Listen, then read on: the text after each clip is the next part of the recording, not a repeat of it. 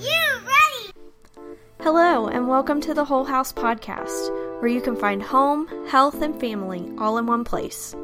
Our team is comprised of moms from different upbringings and backgrounds, and we each have different passions and giftings and strengths.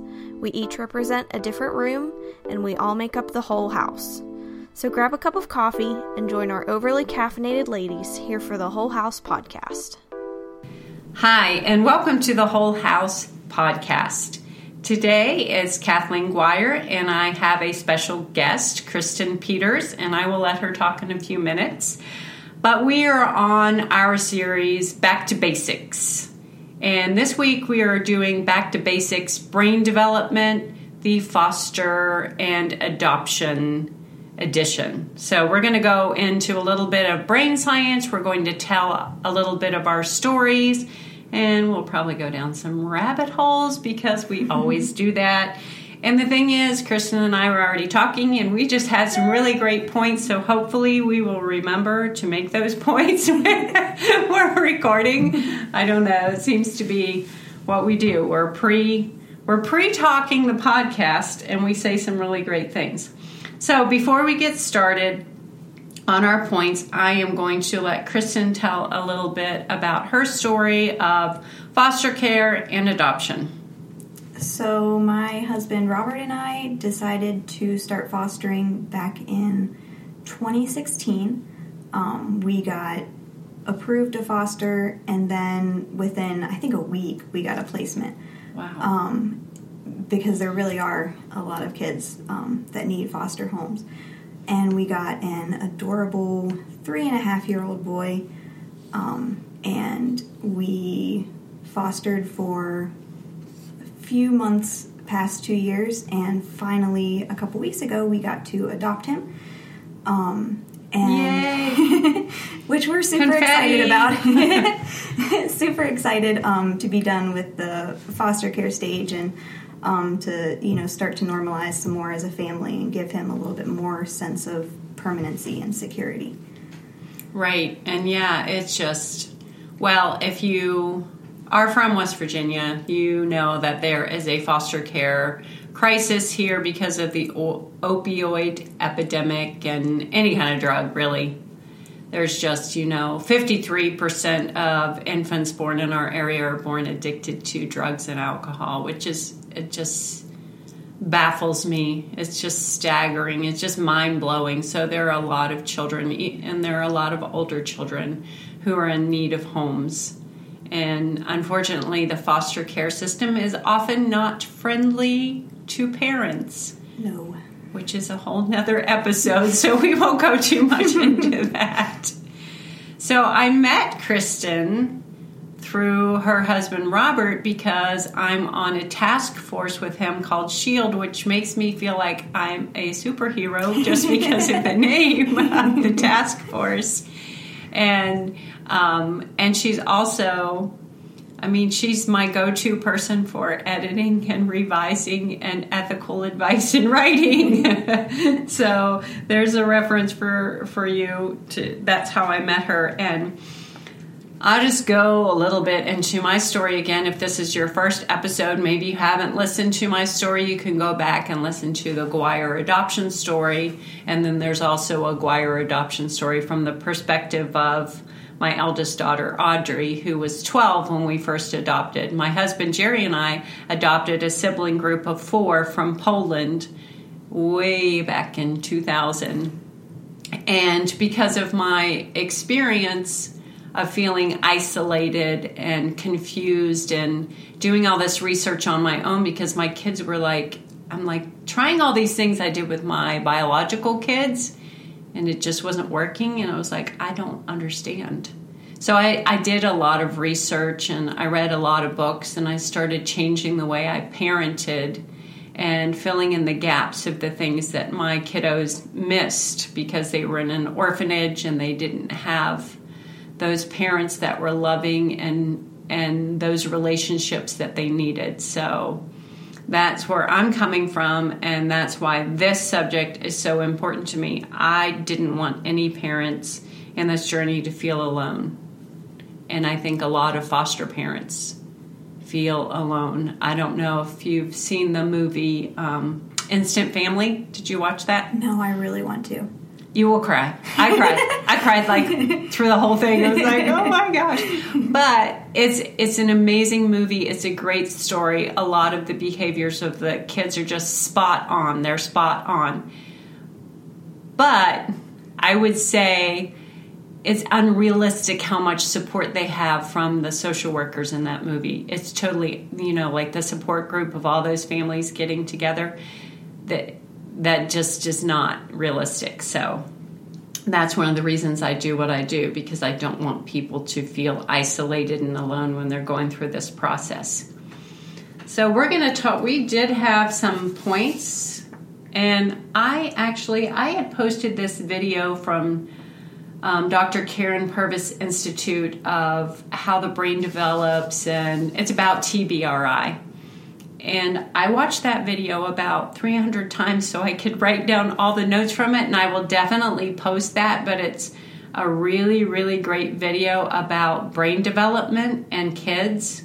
So we're gonna, I'll probably share some of this information while we're talking because it's important to know where your kids came from and what was going on in their brain. So we'll just go ahead and talk about our first point. Kids that come home to us through adoption and foster care have altered brain chemistry caused by stress. And the thing is, whenever a kid goes through the normal attachment cycle, it's relationship that grows the brain. You have a baby, you bring the baby home, they have a need, you meet the need, and that attachment cycle is completed thousands and thousands and thousands of times. And when a child is born, they have, let me make sure I get this number right, they have, um, as they're developing in utero, they have 250 neurons developing per minute. And by birth, we have 100 billion. And if you think of them kind of like little loose wires that are just waiting to connect, that relationship, that responding, that being held by the mother, that being cared for by the mother, that's connecting those neurons and making those pathways and growing the brain. When there's a break in attachment, when those needs are not met, when there's neglect or abuse, that's when the brain, parts of the brain, are, are not developing properly. So I keep talking. Let Kristen talk for a minute. What have you seen in your experience with the science I'm sharing? What does this look like in real life to you? So for us, I think for a while we didn't think about it a whole lot um, with our little guy because he really didn't display any super problematic behaviors. Um, but the more that I learn about this, the more I can see how um, it, it has affected him. Um, just comparing him to our biological daughter. Um, which and it's hard to make a direct comparison because they have different personalities and Right. they're different genders. And um, for a while it was hard too because she's about two years younger than him. But right now she's reaching the age where she's the age he was when we got him. Um, so it's easier now for me to see that which things he was doing were normal for a three and a half year old and which things weren't um, where some of his behaviors were coming from. Like I said, not super problematic behaviors, um, but definitely more, I mean, attention starved, just wanting your full attention all the time. Right. Um, being, we're in, injecting himself if our daughter was getting more attention. Um, trying to sort of revert to younger behaviors to get attention because that's how she was acting, and in his view, she was getting more attention, um, or at least she was getting attention that he wanted. Um, and I think we're just now getting to a point where his his need for attention is almost caught up, maybe um, to about the normal the normal levels. But I mean, for a while it was a lot, and it was sort of frustrating for us because, you know, you know, we love you and we love our biological daughter, and you know, we want to give you attention, but we do need to give her attention, and the rules can't be exactly the same because you're Right. not the same age. Um, so trying to, and it was frustrating for us because, like you said, a lot of the things that that we were trying um, weren't working, and we couldn't figure out why. Um, Right. Because it's easy with him to forget um, that he comes from a neglectful background because he didn't have any super in your face, you know, Exactly. bad behaviors. Right, and it's it's always that that puzzle. Like you're always asking yourself, and you don't even want to ask yourself, is this because of his past or is this because of the way I'm parenting right now? Like Right. what is this because of he's adopted or is this because of something else? Like am I over exaggerating it? And I think part of the issue is we don't talk about it enough. I'm not saying you need to go to the grocery store and talk to anybody about it, but I'm saying that we need to get with other foster and adoptive parents and compare notes and talk about it and look at the science because the science is not going to lie. If a child has been neglected, then he's already going to have the belief because neglect tells you you don't exist. Like you don't have a right to exist, which explains the behavior of you need to notice me, you need to pay attention to mm-hmm. me, you need to notice me because he has that belief, and that's science. And when we get in our little mom guilt thing, which is very common, we're like, what did I do wrong? What am I doing right? Is it because of something that I'm doing that he's acting that way? And no, when you look at it scientifically, which like you were saying that your husband will say just just tell me what i need to do. Give me you know. And we like to dig really deep and like what what are the facts? What's the research say? What does the science say? So what's going on? So i think it's important to know the science. Mm-hmm. That way when you're parenting you can be proactive and understand where it's coming from instead of questioning all mm-hmm. the time and the truth is that was one of the things we said before we started recording. Traditional parenting does not work with these kids because they did not have a traditional beginning. Right. The traditional beginning is, you know, the the woman gets pregnant and everybody's excited and she's happy and everybody in the family's happy. So maybe she's throwing up. That's a little bit of stress on her body, but the whole pregnancy is not completely stressful all the time. So that little one is growing, hearing mom and dad's voice, and you know, being expected and celebrated. And then on the other extreme, these kids that we are bringing into our home through adoption and foster care, they may have been in the womb where parents are arguing all the time, and maybe mom's getting thrown around the room, or you know, there's drugs and there's not enough nutrition for the baby to grow, and there's that cortisol level of the mother is way high. It's crossing the placenta. It's affecting the immune system development. It's affecting the brain development. It's affecting all of those things. That does not go away when they come home to us. We want it to. I used to think it would. I mean, that was my expectation. It's like, okay, I flew all the way to Poland, you know. I brought these kids back, and now they have a safe home, a secure home. They're eating meals with us, and they're, every every need they have is met. Why why won't that past just go away? So it just it won't. It just doesn't. And my husband he gave me an example the other day like we were talking about this subject we talk about this kind of stuff all the time and here's the thing like one of the the things in the foster care system and I'm not speaking against birth parents but there are some situations that are just you do not want to send a child back into. And we think we're always trying in the foster care system it's like reunification is always the plan mm-hmm. that's the thing.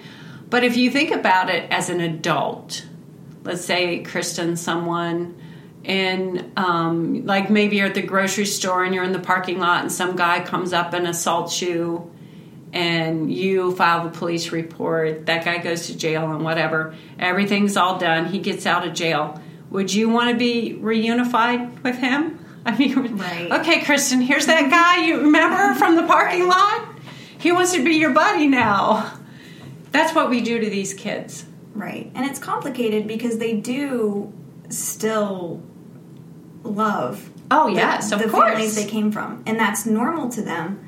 Um, and it's we thought, you know, if you got a younger kid, it'd be easier because they maybe won't remember um, a lot of the stuff that happened. And there's kind of pros and cons because Right. I think that he won't remember a lot of the things that happened. Um, but then the the downside is he couldn't tell us very well everything that Right. happened to him, um, and that makes it harder for us to understand, um, you know, where things are coming from and if he has if he has any triggers, what things you know might be triggering for him, or if you know, like how much does he remember? Right. What exactly did he go through? Um, and so it's it's kind of that's been sort of the downside. Is that Right, that is really, the down. Yeah. I mean, he disclosed things to us, but then later he he told us no, that didn't happen, and, and he's three and a half and didn't have a super firm grasp on you know Right. truth versus truth versus lies, reality versus fantasy. So it's hard for us to know exactly what he went through and exactly what what we're dealing with. Um, so whereas with an older kid, they would remember more, but also I would assume be able to tell you, you know, more Right. about what happened to them, and then that gives you context, which makes it easier for you to handle, you know, problematic behaviors. Just understanding where your kid is coming from, and you know, having that extra background information, I think is Right, helpful. that that is helpful, and you're right. It is. It, they can't verbalize what happened to them because they didn't have the vocabulary when it did happen to them. And I think another thing that we have to remember is our kids have what's called. We all have them. They're called state memories. They're those memories in our mind that we they're there, but we can't express them verbally. Sometimes we block things out, and that's one thing with older kids. Even older kids will block stuff out because mm-hmm. they don't want to remember it. And I know because of some of the trauma in my early childhood, I've blocked things out. And I'd like them to stay blocked Right. because sometimes we, we can't deal with everything at once. Just mm-hmm. like it's like peeling an onion. We just want, you know, just take off one little tiny layer at a time. So, what we're stuck with is trying to figure out what the triggers are, mm-hmm. whether we know where they come from or not, and how to help the child. Because when we're talking about these behaviors, we're not saying these kids are bad, Mm-hmm. and we're saying that something happened to them that has put them in survival mode so they feel that fight, flight, or freeze all the time, and mm-hmm. they're fearful all the time or they want that acceptance and attention all the time and they're constantly seeking it. And so we have to go overboard with that until they get satiated in that department. It's filling in those gaps of what they missed mm-hmm. and so it is it's like it's complicated it's not like a straight linear here's how we parent this is what we do you follow these three steps and there you go you're done and I do want to backtrack just for a moment. That scenario I said about, you know, being assaulted in the parking lot. I know that it's different right. because of what you said. You know, definitely we kids, no matter how traumatic our beginning was, we have a love for our parents that's undeniable. And I would never, I would never speak against that because that's just what family is. But that doesn't mean that that family Right. is the safest place for them to be. It's hard because there's there there are those two sides to it where the kid you know loves their family because it is their family Right. um, and then there's the side where they were victims of neglect or abuse and you're sending them back with the person who victimized them and Right. it's hard to there's no like one size fits all solution there's no it's not black and white No. you know it's that's what makes it so tricky is because when you focus only on reunification you're only looking at the one side of it where they really love their families you know and and you do lose a lot when you give up your biological family um, because you know you, you got a family culture your family can connect with you about different quirks in your personality or you know Right. medical information and things and so it's a lot to lose but also you have to look at the side of like you were saying they they're they're victims and those are their abusers and um, so you know there's not obviously like a one Right, size- there's not because it's different situations. And the thing is, the one thing I always say about culture because people have asked me since my kids were internationally adopted and I belong to international support groups and would go to these picnics with kids from, you know, all over the place. And people would ask me, well, you know, how do you keep their culture? Like, do you make Polish food all the time and stuff like that? Here's the thing you have to remember there are kids that have come from neglect and abuse, their culture was neglect and abuse. Right. Like, I had to tell people that, you know, because people would say, well, you took your kids out of Poland. Like, do you understand that they lived in an orphanage?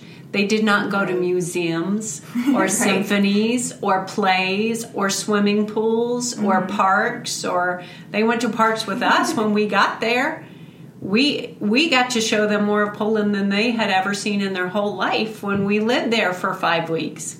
So remember what what culture really means is what you are experiencing on a daily basis, whatever your society is. So even if your child is adopted from China, I'm not saying don't celebrate Chinese New Year or Right. you know do all of those things. Our adoption support group did that. You know, we would celebrate those kind of things, but remember what culture really means. And if their culture was abuse and neglect, then no, you don't want to. you don't want to keep that culture in their life. You want them to have a new culture of safety. So, like I said, we go down. Let me see what our next point was because I don't even remember. Oh, we pretty much we were talking about this already. The attachment cycle has been broken. Breaks in attachment cause a fear response, and we need to work on felt safety. Yeah, I wanted to cover that one because felt safety and real safety are two totally different things. For instance, when I am in a room at an event, I like to be able to see the door.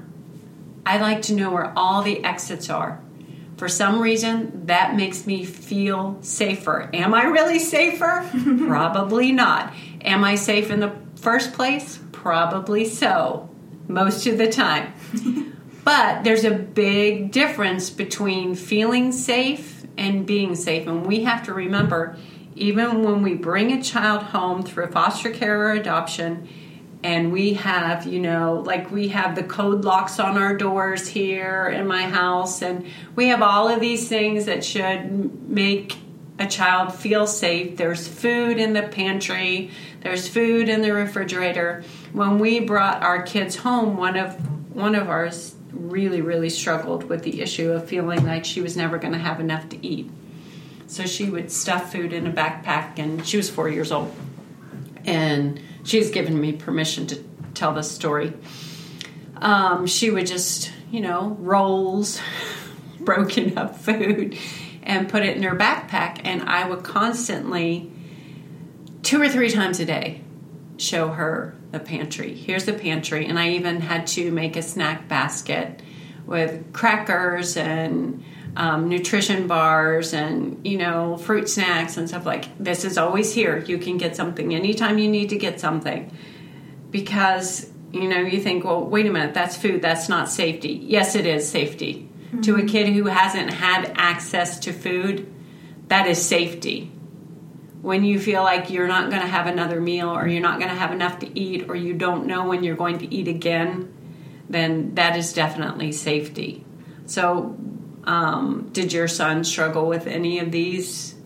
Not not a whole lot with food. Um, we did talk about what we would do if, because that's an, an example that they bring up a lot in um, the foster care classes. Is you know you might have a kid who's always worried about where are they going to get their food next, and we had talked about it and decided if it makes the kid feel safer to have a box of snacks in their room that they can access whenever, like totally fine. Right. Um, but also, we've especially since we we moved houses, we have um, a basket of snacks that the kids can reach. They can reach apples in the fridge, and, and I I usually have cheese cut up for them. Um, so there are things that they that they can reach, and I almost never tell them no to a snack, right. which I probably should more than I do. but I almost never tell them no. So I don't know that he's had a whole lot of opportunity to experience that um, with us, and I'm not sure like I said, I'm not sure exactly um, what all he experienced in, in his in his background. We were told that um, they would see him at three and a half playing in a busy road. Um, Oh wow. that like the kids that rode the bus on that route would call him, you know, the kid that the kid that plays in the road. Wow. Um, so we know that that there was a lack of supervision, but I don't know how far that went one way or the other. Um, and Right, don't know how and much. often that will cause um, lack of cause and effect thinking. If they hadn't had that supervision or that um, parent telling them constantly, okay, now, you know, if you go on the road, you might get hit by a car, you know, that kind of stuff. Right, so they don't have that that thought line in their brain. We have noticed that with him too. I mean, it like mind boggling to us because we would. Um, he would do something that we had said, "Don't do this. If you do this, this is the consequence." And then Right. when we would discipline him, his response would be, "Well, I don't want to take a nap." And we're like, "I don't think you understand how this works." right. I know you don't want to do it. that's why you know that's why this is the punishment for it. Right. If you liked it, it wouldn't be a deterrent. And we're only just now getting to the point. I mean, you know, almost two and a half years later, getting to the point where he doesn't say. He still does sometimes. He'll be like, "Well, I don't want," you know, and, and Right. you know, and whine about. But I mean, that'll be his argument. You know, his argument won't be "You're so mean" or "I hate you," or it'll just be, "Well, I don't want to." as if he's honestly confused as to why you know, Exactly. and getting the cause and effect and we have tried to to emphasize that when we can you know that you chose. We told you if you do Yes, this this is what happens. You chose. You're in control. It's not us doing this to you. This is what you picked. Because we told you you know these were the options. You made a bad choice and you know. Yeah, that's and that's a great way to phrase it because it's really important for the child to have a voice. And one of the ways that they have a voice is is you letting them choose things, but another way is to say, you know, you chose this, so because you chose this, this is what's going to happen. It has nothing to do with me. And I can remember I made these little flow charts for my youngest because he struggled with that more than any of them and it was just a cartoon I drew. I'm not a, an artist. Please don't think you can't do this unless you have an ability to draw. It was just like a little circle head, and I drew this flow chart. And on one side, it was, you know, if I do what I'm asked to do, this is what I'm choosing. I'm choosing, and then I drew that. You know, if you're mathematical, you know all about flow charts. I love flow charts. You know, these things are going to happen. I'm going to get along better with my siblings because they'll be happy that I, you know, I cooperated. You know, I drew all these things all the way down to the bottom, and then on the other side, if I'm asked to do whatever and I say no, these are going to be my consequences because of my choices. You know, I might have to do and then kind of fill in the blank, or also my siblings might be upset because we didn't get to do this activity. You know, like I just really drew it out literally mm-hmm. because sometimes these kids don't have that literal foundation. And if you think about it literally and logically, can you imagine for he was three and a half when he came mm-hmm. home. For three and a half years, not having anyone guide you or give you direction or boundaries, then kind of your mind's already set that you don't have to have any boundaries or direction. So all of a sudden, someone's telling you you have to take a nap. Or right now is when you sit at the table and eat dinner. Like one of mine was like she struggled with that. She wanted to eat all the time but at the same time when it was time to sit as a family mm-hmm. around the table she would just slide out of her chair like 20 times. Like okay this is when we eat together you know? So those things they're struggling with that because they already have the line of thought. Mm-hmm. And we know for a fact, I mean, it just makes sense that when you're in an orphanage with 57 other kids, someone is not doing, even though they had a great caregiver, she was amazing. She didn't have that time to be one on one with all these mm-hmm. kids all the time. So they're just kind of like wandering around doing whatever they want right for most of the day. And the only times that they had any direction or supervision is if they if everyone in the orphanage went outside all at the same time or you know that kind of stuff so you have to think about how their mind is already set and what pathways are already formed. So those were already formed in his brain. So he's like, "Why are you telling me I have to take nap? I'm not going to. I don't. I'm. I want to go out there and run in the road. That's what I want to do." He didn't have a whole lot of problem. Like he'll he, he would listen to what we told him to do, but he Uh-huh. he totally didn't understand that in the in the moments where he it was usually him forgetting to do proactive things, not like direct defiance. Right. Usually, um, you know, or or acting up at school, or you know, he does he tends to not listen. I think more at school than he does at home, and so we've been kind of underscoring that with him. Just you know, you know what happens if you know if you don't get a sticker at school and you come home, you know you won't be able to play through video games. And he has seemed like he's he's finally getting it because now when he doesn't get a sticker at school, he comes home and he's like crying. and he's like, I didn't get a sticker, now I can't play video games. And we're like, yes, well, I'm glad. Like, I'm glad that you understand. Yeah, that's I- amazing and I- that I he's making that connection. yeah, I know. And I feel for you, but you picked. I, I mean, I can't. I can't I- unpick that for you. Right, and I try, I, mean, I try to express that to him too. Just that you know, I'm sorry. I- Right. but I can't let you play video games. When I said if you don't get a sticker, you can't. You know, I, I can't let you do it now. I mean, I Right. really wish I could. I think that that was a, a dumb thing to lose video games over. But you picked. You know, I wasn't there to make the decision for you. Right, and I think it's it's amazing. It's wonderful that you say that because then you're affirming to him, you know what? I really care about you. It really stinks that you don't get to play video games. And then it's not about well that behavior or you were stupid or you were you know what I mean because they already think that. It's unfortunate. I know. Um, oh, we, we joke about it all the time that our youngest son is going to write a book called It's Stupid, and it's going to be like a thousand pages long. Because that was like, that's like his first response is I'm stupid or that's stupid or you're stupid. and it's just their frame of mind. It's not that they mean anything mean by it about them, you know, it's just that self doubt. So that reaffirming of their value is so um, important to say, you know what, that, that really stinks. You're an amazing kid that just made a bad decision today, but I can't do anything about that. I wish I could. Right. And I've tried to now I'm trying to add the next step of, of telling him, you know, you made a bad choice today. I'm sure that you'll make a better choice tomorrow. Right. You know, and tomorrow when you want to talk in line, remember that talking in line is not worth not being able to play your video games at night. Right. You know, like trying to get him to, and he's he's young too, um, but trying to get him to connect. You know, because right now he's almost six, getting ready to turn six, but trying to get him to connect. You know, to think about it ahead of time, to think about the consequences ahead of time instead of just afterwards.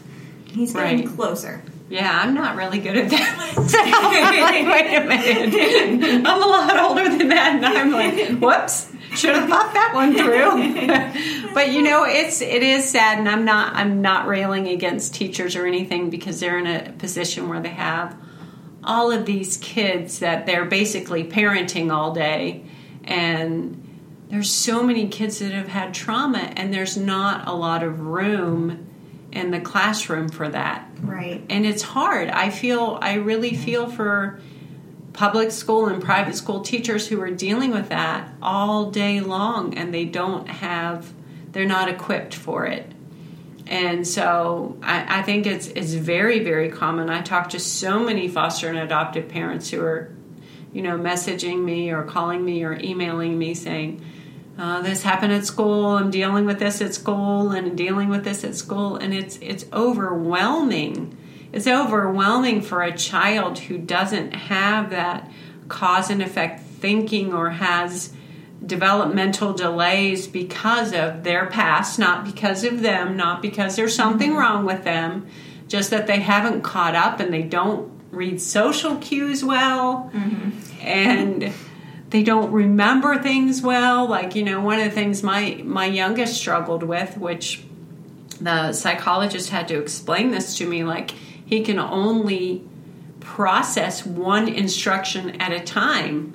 And so when you're in a situation where you're you know especially at school when you're like okay number one you do this number two you do this number three you do this and then they're just staring off into space because like what was number one they just can't process it. So it's not their fault. It's not the teacher's fault. Mm-hmm. It's just something that we need to begin to deal with in our in our society. We need to change our culture. Mm-hmm. We need to change the way that we're we're helping these kids because the traditional way isn't helping. Because I know when I was in school, if the teacher said something and I was writing it down. Well, it's kind of weird, kid, but you know, it's like, okay, what'd you say? Number one, do this. Number two, do this. And if you can't process number one, then you're not writing anything down. Right. You're not drawing your little picture like, okay, this is what I need to do, and then next I need to do this. So, and there's got to be a way to change that. I mean, I know have a friend, Molly McCartney, who runs the Beacon Barn here in Taylor County, and one of her goals in life is to get all the teachers trauma trained in our area. And she's, you know, she's amazing. Um, I think that's a great goal, and I hope that we get that all done because that's what they need. Because some of the kids are getting in trouble for things that they literally they can't regulate. Not they won't regulate, they can't. They physically cannot regulate. And that's a big difference between won't. You can't we can't look at this and say that's just defiance when it's not defiance. Right. It's just it's the brain. It's can't. And whenever somebody this is a really great example that um, Empowered to Connect training always uses. Like if you are in a situation like maybe a classroom or at church or whatever, and a little girl is wheeled in in a wheelchair. We'll jump up. Like, oh my goodness, how can we accommodate her? What do we need to do to help her? Mm-hmm. But then you get a kid who walks in who has had neglect and abuse, trauma in their life. You can't see it on them. Mm-hmm. And so the accommodation is not made. And often, when you, even when you tell a teacher, they're just, they don't understand Right. not because they're trying to be ignorant because they're not educated Right. And it leaves you in a situation as the parent where you're walking a very fine line between supporting the teacher because you do want your kid to respect authority Exactly. and you know and you should have the expectation that you're going to listen um, but then also as a parent recognizing which things which things that your child has gotten in trouble with really aren't that big of a deal um, and because he's gotten in trouble for some things that they're normal little kid things and so some things you know i'll really you know try to hammer home with him like this was really bad i mean like com- you know this, Here's the this is- scale. this, This is really heavy. This one's pretty bad. um, and other things where he'll come home and be like, I didn't get a sticker, and, and I'll just very briefly be like, you need to listen to your teacher. It's usually, you know, the teacher's like, I've told him multiple times not to do this, like multiple times today. I mean, because he's in kindergarten, so it's Mm-hmm. Right. not that they're expecting him to remember all of the Right. rules all the time. But being like, I, you know, I, I reminded him multiple times and he still did it. Um, and you know, some of the things I'll be like, you know, you're you're a big boy and you can do this, and you can listen to your teacher. And I know that you want to talk, but Right. I, I sympathize. Um, but you know, you, you got to listen. And then there's other things where it, it's it's really not you know that big of a deal, and you know, so I'll tell him you got, your teacher told you not to do it, so you can't do it. Um, you know, Right. normally this would be okay, or some things I've told him it's okay to do that at home. I don't care if you do that at home. Exactly. Um, but you know, like there's things that are appropriate for school, things that are appropriate for home. When you're at school, your teacher sets the rules, and so even if if I disagree with it or I think it's a dumb rule, or you know, like trying to back the teacher up that way, but not coming down on your kid too hard when you can see objectively as a parent, like that's it's really not that big of a deal. Exactly. And, yeah, and I have a really good example of that. You know, um, I homeschooled my kids for 21 years, but we belonged to a, a large support group, and so we would do a lot of stuff together. So it's, you know, it's the same thing. They still have teachers. They still. So we were on a field trip, and on this field trip, we have this. We're in this room where someone is showing the kids birds and reptiles, like they actually have them in the room. And I don't know, the room was just stuffed with kids. But anyway, the kids kept inching forward closer and closer and closer to this person who's holding an owl. Mm-hmm. And this person would say, you know, kids, you need to scoot back. and I would tell the kids to scoot back, and they would all inch back. They would scoot back, then they would begin to inch forward again. then they would, you know, it's like we did that like 15 times. And I remember talking to one of the moms after the field trip was over and we're all loading up in our cars, and she was like, they just weren't listening. I said, well, they were listening. And she said, well, what do you mean? I said, well, every time I told them to scoot back, they scooted back. And she was like, oh, that's true. They did. And I said, well, they were just so excited. They wanted to get up. they, so they would move up and I would say, scoot back. And they would scoot back and they would move up. And they, they were listening every single time. But because they were so excited and they couldn't regulate their excitement, they would move forward. So we have to remember that. That's just basic child development. Mm-hmm they if they're listening which they were none of them said no i'm not scooting back. None of them were defiant. In fact some of them would look down and realize like wait how did i get all the way up here? What am i doing? I'm supposed to be back behind that masking tape line you know? So that's just and unfortunately for teachers so much is expected of them. So you're right. It is it's that fine line of knowing like well wait a minute. That's just basically what kids are going to do. Mm-hmm. And when you have had trauma, then, you know, definitely maybe you're going to do it more often. It's going to be more regular and it's going to be more pronounced if you've had trauma. So sometimes, if you're wondering, is this because they were adopted or is this just normal? Well, if it's amplified, often it's because they've had trauma. They're doing exactly the same thing but with more frequency and it's louder, you know, and it's like more pronounced. And you're like, okay, well, they just can't regulate yet. They'll get there mm-hmm. if you're helping them, like you, you are definitely helping him. I want to see. Oh, this last point. Forgot about the notes again. I'm like, wait, we had one more point. Um, your past parenting affects your present parenting. This is my least favorite point because it's like you cannot bring your child to a place of hope and healing if you have not gone there yourself. Dr. Karyn Purvis said that. And I love her for it, and I don't like her for that at the same time, but it is so true. Because if you have had trauma in your past, even if it's many traumas, like Lori on the team says, death by paper cuts, like those kids who teased you on the playground and you've never gotten over it, those kind of things. Maybe you had some sort of um, reading disability or something that caused people to tease you all the time. That's death by paper cuts. But what's what's really important for us as adults is to recognize our triggers so that we can not take them out on our children and our kids will trigger our triggers very very frequently. And it take it took me a while to figure out why like when my kids would do a certain thing that I would just instantly get angry. Well that's a trigger. And to research in my own life why is that a trigger for me? What is that attached to and, and what do I need to find hope and healing get people to pray for me search the scriptures, find out what's going on and why I'm doing that. So I think that one of one of my triggers was definitely because of the trauma in my life is any rejection of me as soon as one of my kids would reject me, not like say no, but I mean like really verbally reject me, like I hate you, shut up, leave me alone, no, you know, that kind of thing, mm-hmm. it would instantly trigger my insecurity and you'd be like, oh my gosh, what am I doing wrong? And, and then you have to go back in your life and figure out is this a trigger because of something?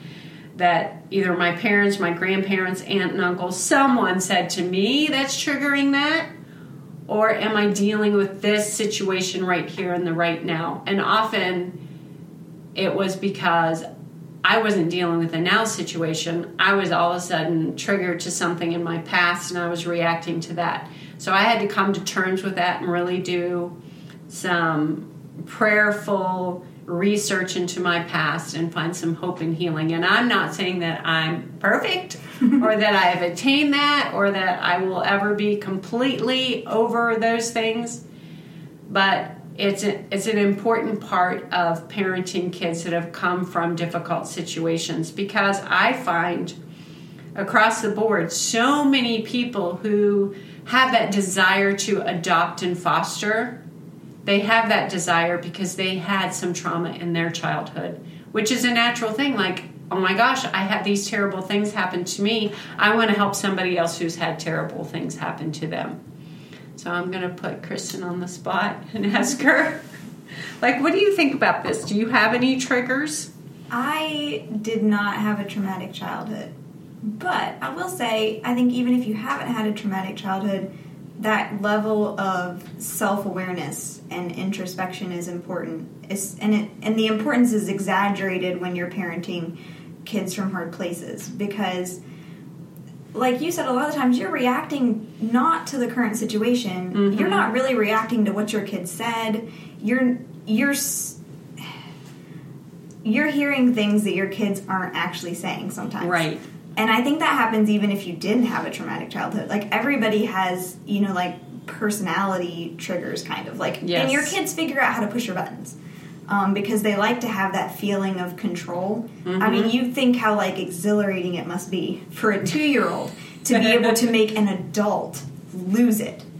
Um, I mean, right like I mean, if you think about if you have siblings and you think about how fun it is to push your sibling because you know right where they are to push your siblings Yes. button and you know they're going to lose it, and that gives you I think kind of like a, a rush of like power and control, and kids don't have a lot of of that in their lives Right. really.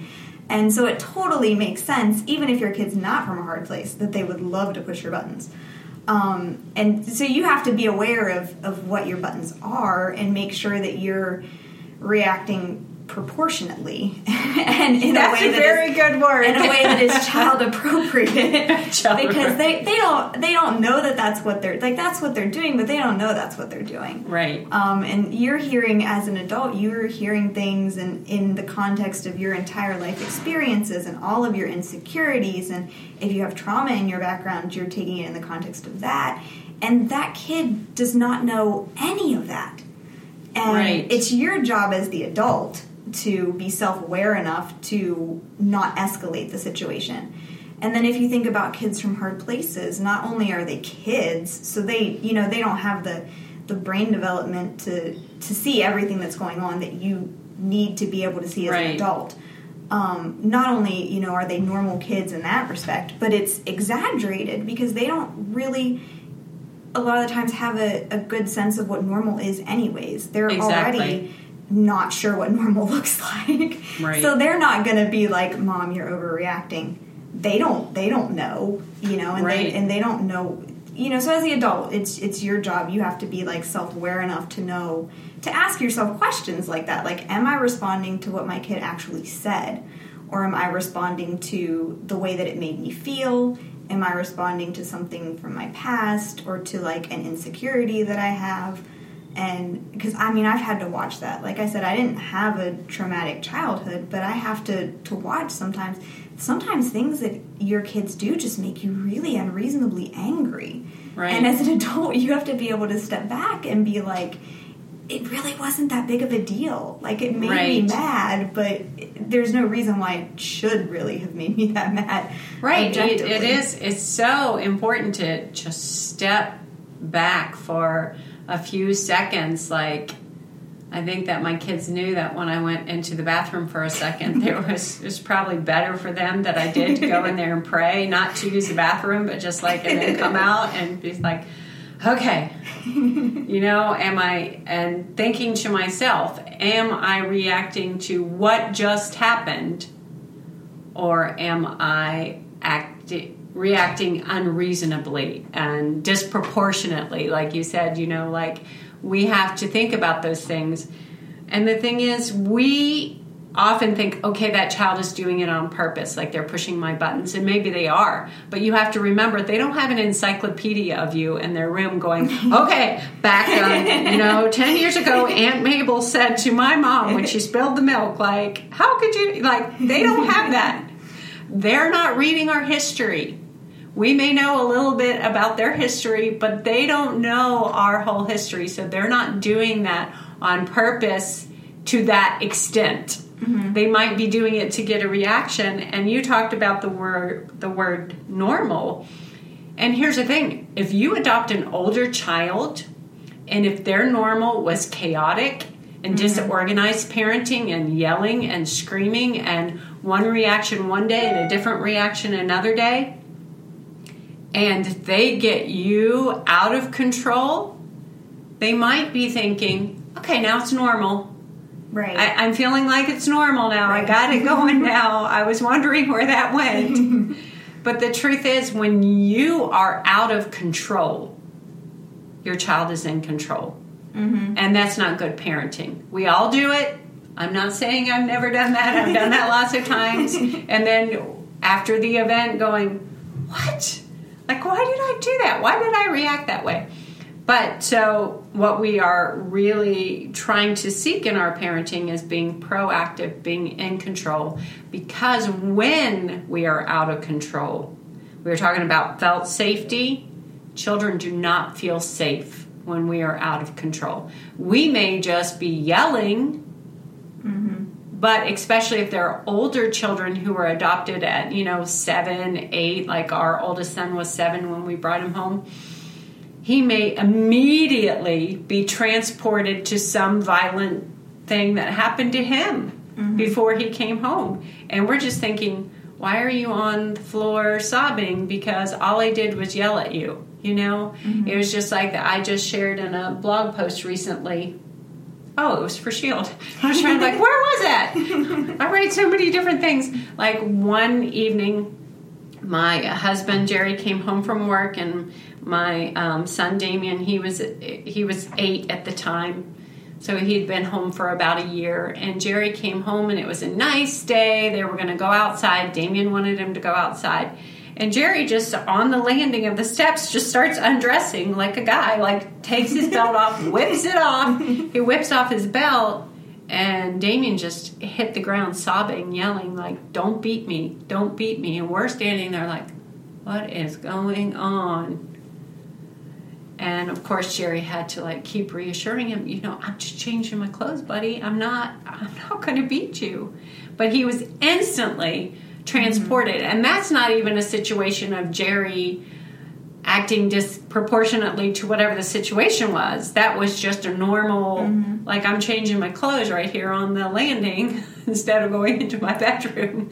And so we don't even know, like you said, we don't know everything that happened to our kids. Even if we get this written history or we talk to the psychologist or whatever. So we had this long meeting with the psychologist, and I felt like I didn't know anything after I came out of that meeting.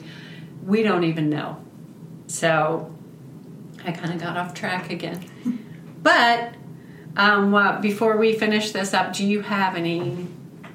I always like to do this. This kind of catches you off guard, but do you have any advice for someone who um, has already a foster child in their home or they're thinking about adopting?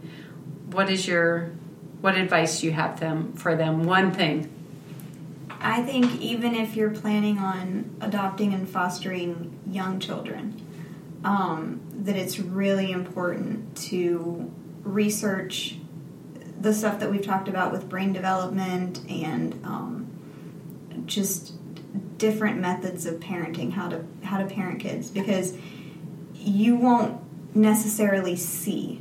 Um, you might not see like super problematic behaviors. Like with, with our son, we haven't seen any super problematic behaviors. And I kind of wish that I'd done this research earlier because I just assumed, well, we don't need it.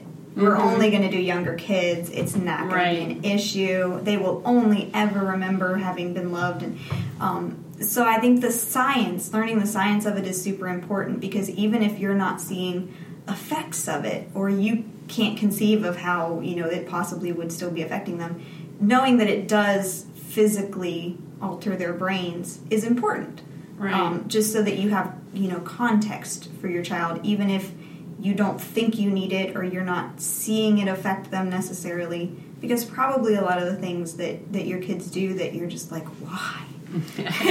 Is there's it's probably just you know even if you're not seeing like behavioral symptoms of it that they have actually been you know physically altered by their their early childhood experiences. Um, so that's what i would recommend doing the research even if you think you're not going to need it. Um, Yeah, that is a good point because I have a lot of parents that I talk to who adopted infants, like straight home from the hospital infants, and will say to me, "Well, I don't need to learn any of that stuff because that's not it. It's not going to apply mm-hmm. in this situation." And it is. It's important to know the science. And the thing is, like Kristen said, if you're not seeing behaviors or defiance, that doesn't mean that they that they're not affected. So you just need to be armed, prepared. Mm-hmm. And like I said, I'll share this video about TBRI and definitely look into Dr. Karyn Purvis Institute and look into Empowered to Connect. There's all kinds of videos on their sites mm-hmm. that will help you, and they're already made, they're already out there. And the Connected Child is a great resource. The Whole Brain Child is a great resource. I'll just have to list a bunch of books that I recommend after this episode. So, thanks for joining us today. And thank you, Kristen, for being on the podcast today. And we will see you next week. Bye. We're so glad you could join us here for the Whole House podcast. Please subscribe, and if you give us a review, we might pick our favorite and send you a prize.